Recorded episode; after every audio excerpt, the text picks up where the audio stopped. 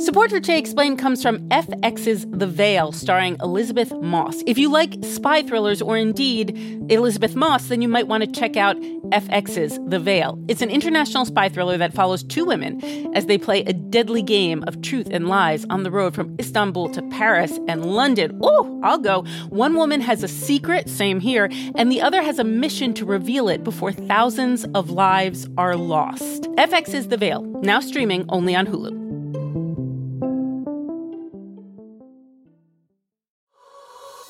Hey, it's Noel. Before the show starts, I want to invite you to take a survey that we're running right now. If you have a few minutes, we would appreciate you going to vox.com slash podcast survey and telling us what you think. Vox.com slash podcast survey. There's also a link in the show notes. This will really help the show out, so thank you.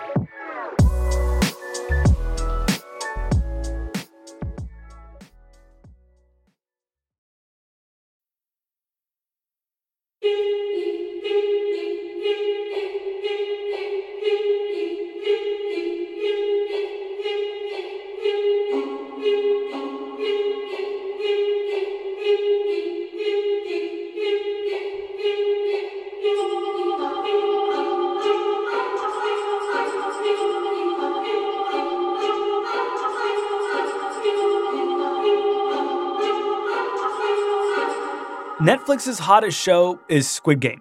It's got everything pink stormtroopers, hundreds of people in matching tracksuits, honeycomb shape cutting, and a giant animatronic robot girl who will have you shot if you move out of turn.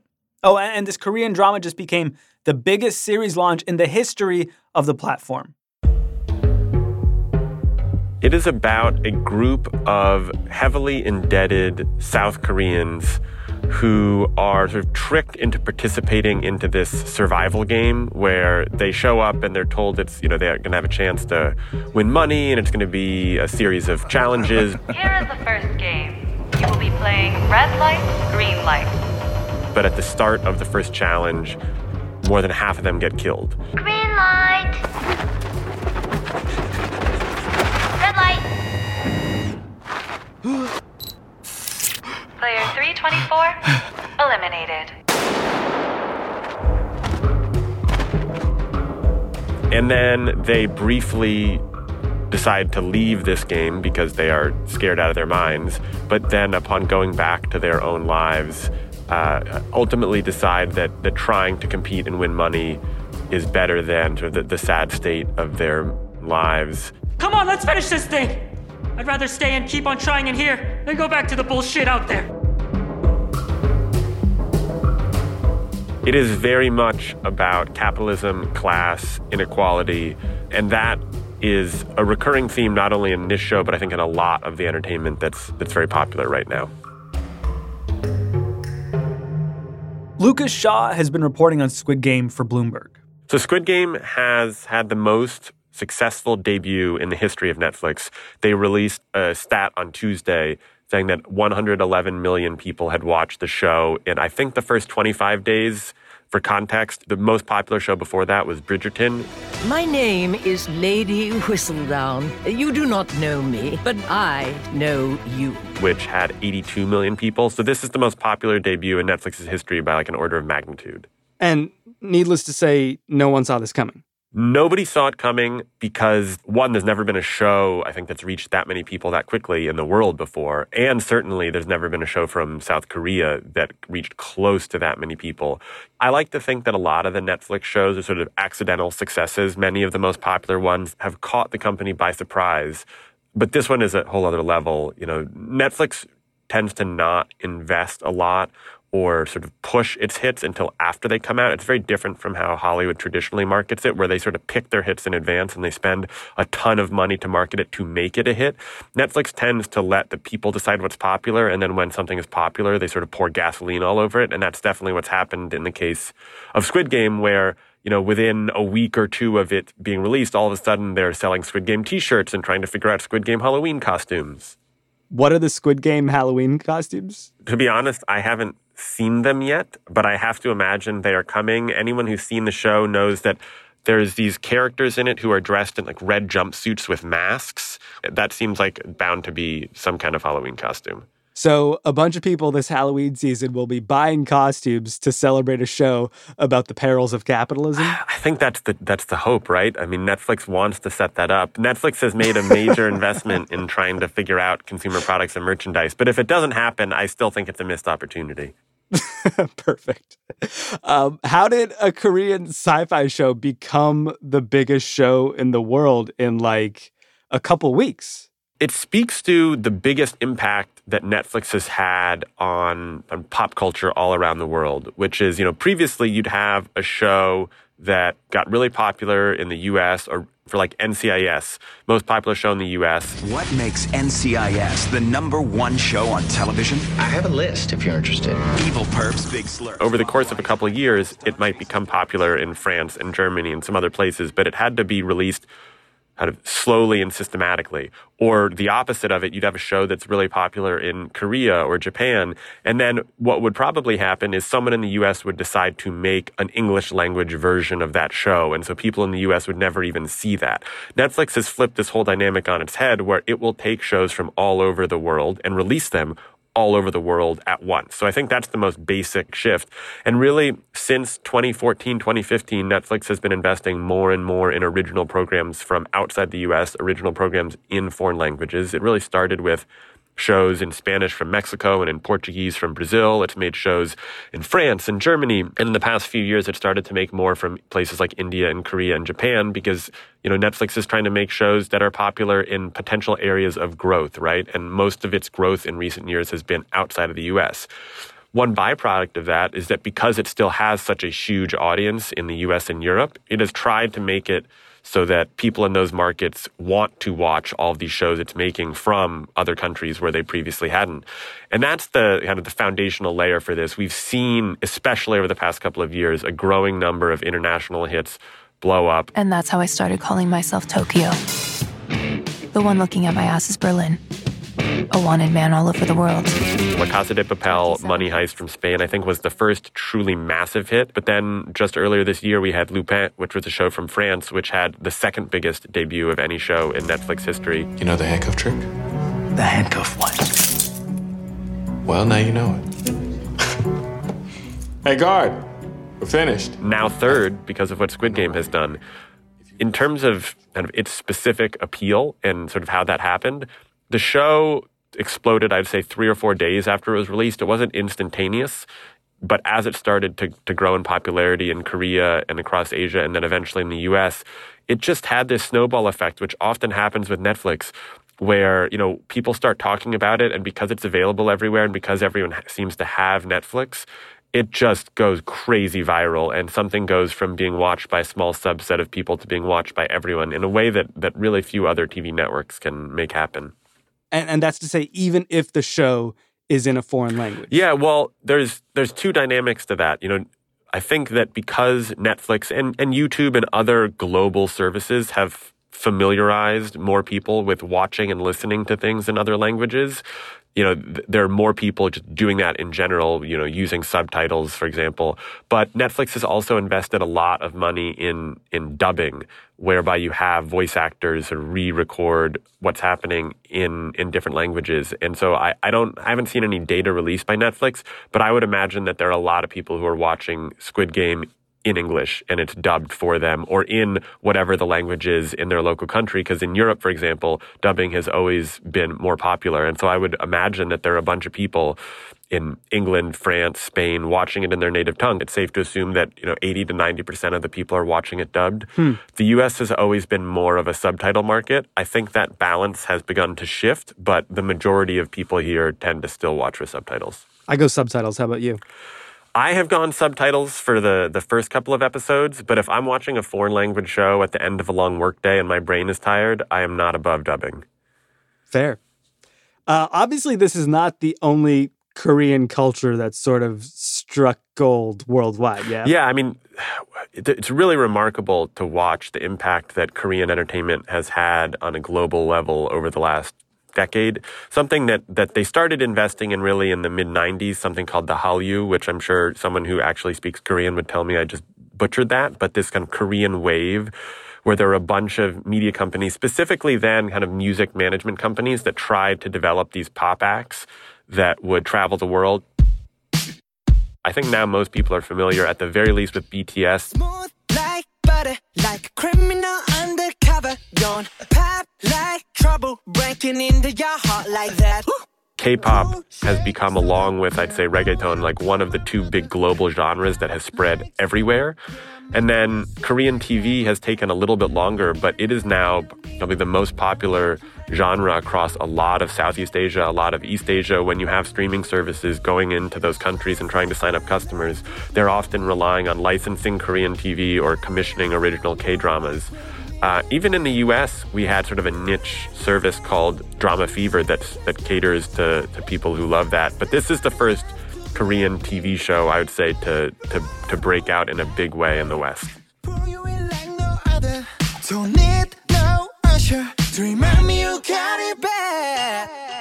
Do we think that the immense success of Squid Game will will change how entertainment companies strategize the way they think about foreign stuff or has that change already taken place? That change is, is in process, I would say. You know, Netflix has been far and away the most aggressive company at investing in programming in other languages. You look at some of the other global streaming services, whether it's Disney Plus or HBO Max, Apple TV Plus, they're all planning to, to do it or are doing it, but on a smaller scale partially because their their audience is still more concentrated in the US and Western Europe, but it is inevitable over time that all of these companies are going to be trying to find big hits in Korea, both because Korea is such a strong market for their streaming services and because those Korean programs will help them unlock customers across a lot of the world.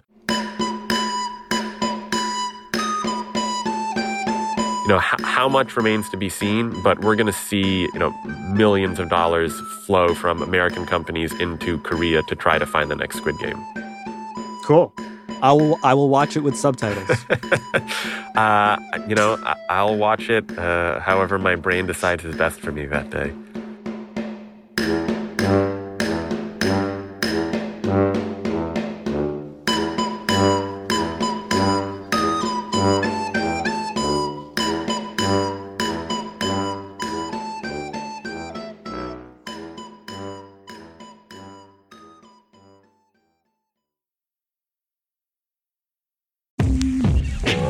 Today Explained comes from Mint Mobile. Sometimes you see a really good sale, a really good deal, and you think, huh, what's the catch? You may be used to seeing quote unquote great deals from overpriced wireless providers and thinking, what's the catch? With Mint Mobile, they say there is no catch. For a limited time, their wireless plans are just 15 bucks a month when you purchase a 3-month plan. To get this new customer offer and your new 3-month unlimited wireless plan for just 15 bucks a month, you can go to mintmobile.com/explained. That's mintmobile.com/explained. You could cut your wireless bill to 15 bucks a month at mintmobile.com/explained. $45 upfront payment is required. That's equivalent to $15 a month. New customers on first three month plan only. Speeds slower above 40 GB on unlimited plan. Additional taxes, fees, and restrictions apply. See Mint Mobile for details.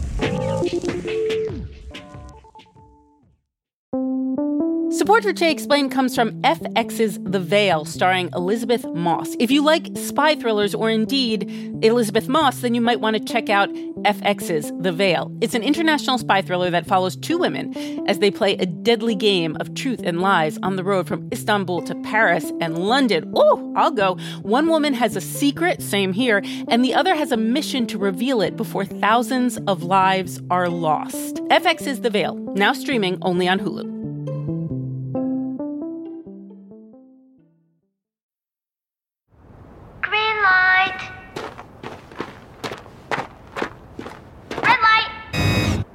Kyung Kim is a professor of East Asian Studies at the University of California, Irvine. I'm also author of uh, Hegemonic Mimicry, Korean Popular Culture of the 21st Century. And he did not have the same initial reaction a lot of people around the world are having to Squid Game. Hwang Dong-hyuk and I, the creator of the show, I mean, we're same age. And so these are the same type of games that I used to play when I was in Korea. So this is kind of a nostalgic home and and that's why I was really really frustrated and actually like devastated. How could you turn this to you know the the sweet memories right of mine and nostalgic dreams that I had of my homeland into this bloody, right, ruthless, violent, merciless thing. That's not what the game was about. But by the time he finished the series, he had decided there was more to it than blood and gore. It's set against the background of, of the harsh realities of uh, neoliberal capitalism. Uh, and that's one of the, I think, uh, appealing draw to the show that it talks about harsh realities uh, before it goes on to this kind of, you know, happy, creepy kind of dystopian, you know, space of an island. And this is after like the last Korean thing that everyone watched, Parasite, was also about gross income inequality in South Korea, the haves and the have-nots. 부잣집에 과외하러 가면서 이제 벌어지는 얘기. It's a story about family. Uh, uh, the son goes into a rich house as a tutor, and the story unfolds from there. It's just a funny and scary movie. Is this just a dominant theme in a lot of Korean popular culture, or just the stuff that's making it over to North America and the rest of the West? I think Korean cinema has a, a, tradition of actually being socially engaged over the last, you know, 20, 30 years. Korean society, after it had opened up, you know, democracy, after 1980s, have really specialized in making, you know, socially engaged films. Now, those of you who actually know Korea from K-drama and K-pop would hardly think and conceptualize, well, you know, that's not the Korea I know in popular culture, but Korean cinema, uh, where Squid Game also comes from, it's more of a cinema tradition that actually has influenced the making of Squid Game rather than Korean television. Uh, it's definitely been more socially committed kind of content that is specialized over the last 20, 30 years. Hmm. For people who aren't familiar with the realities on the ground in South Korea, what's the economic inequality like there? How bad is it? I'm, I'm sure Americans listening to this are pretty familiar with how bad it is here. It wasn't as bad.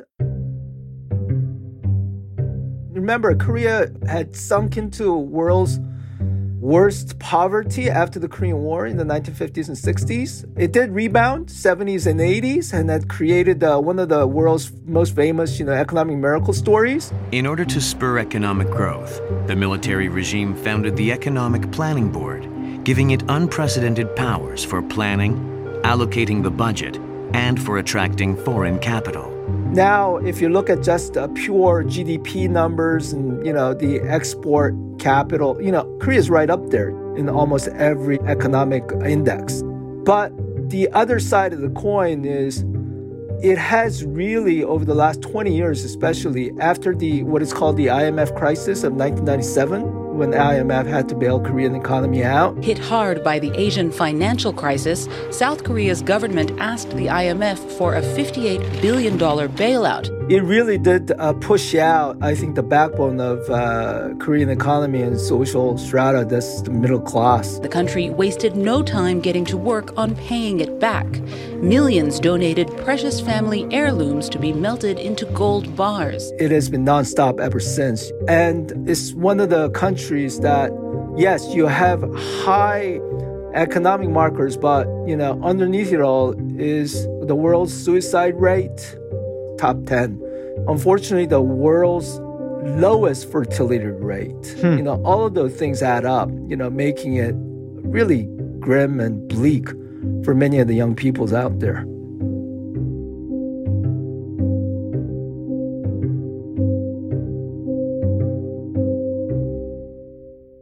Is there something specific to Korean culture that makes I don't know, like financial struggle, something that might lead to to suicidal ideation? Debt is synonymous with uh, shame, and sure, I think there is family shame in many Asian countries, which tend to be more, you know, community based and family based than maybe uh, individual based Western countries. But the Neo Confucian idea still holds very true in Korea. And as you have seen also in uh, Squid Game, that's where it begins, right? You know, Gion, the protagonist, he steals his from his, uh, you know, septuagenarian mother. Huh? Pin number No changed on you, huh? Guess your mother finally abandoned you. Hold on. How creepy is that, right? And so uh, that pressure, I think, is probably more acutely felt. That sense of, again, uh, guilt and shame that arises out of um, uh, being burdened with debt. Do you think these profound works of of culture of entertainment have moved the needle and, and made it okay to be in this struggle for Koreans, like like Parasite or Squid Game? No, but it does reflect present, you know, society mood and, and the sentiments, right? And uh, these works actually do resonate with uh, many, many Koreans out there who feel just as uh, baffled and frustrated as, you know, I mean, Kyun does, the main protagonist, as well as the Kim family from Parasite. And so a lot of people empathize with these stories. And voila, you not only have Koreans obviously empathizing with these characters, but worldwide audiences. And the Oscar goes to Parasite. Do you think shows like these change how we feel about capitalism, or do they just sort of keep us entertained and primed for even more capitalism, you know, to renew our Netflix subscription or, or to go out and buy a pair of vans because all the main characters in Squid Game are assigned vans? Yeah, or you know, oh, that's my uh, new Halloween costume. You know, Yeah, which was exactly. I- this was which was the reaction that I had, of course. And there is enough comedy and enough, uh, I guess, how can I say this fantasy, Uh-huh. you know, elements uh, that are out there to m- mitigate that kind of a feeling of oh, this this feels awful. You know, like I, I've got the same kind of credit card debt, you know, fifty thousand dollars or student debt that I can't pay. But I think it still starts us to talk about as a globally conscientious citizens, if you will, you know, um, enable us to think about and conceptualize even however unrealistic those frames are to provide a certain kind of talking point among us. And, and certainly that's what power of cultural contents or, you know, good movie ought to bring out.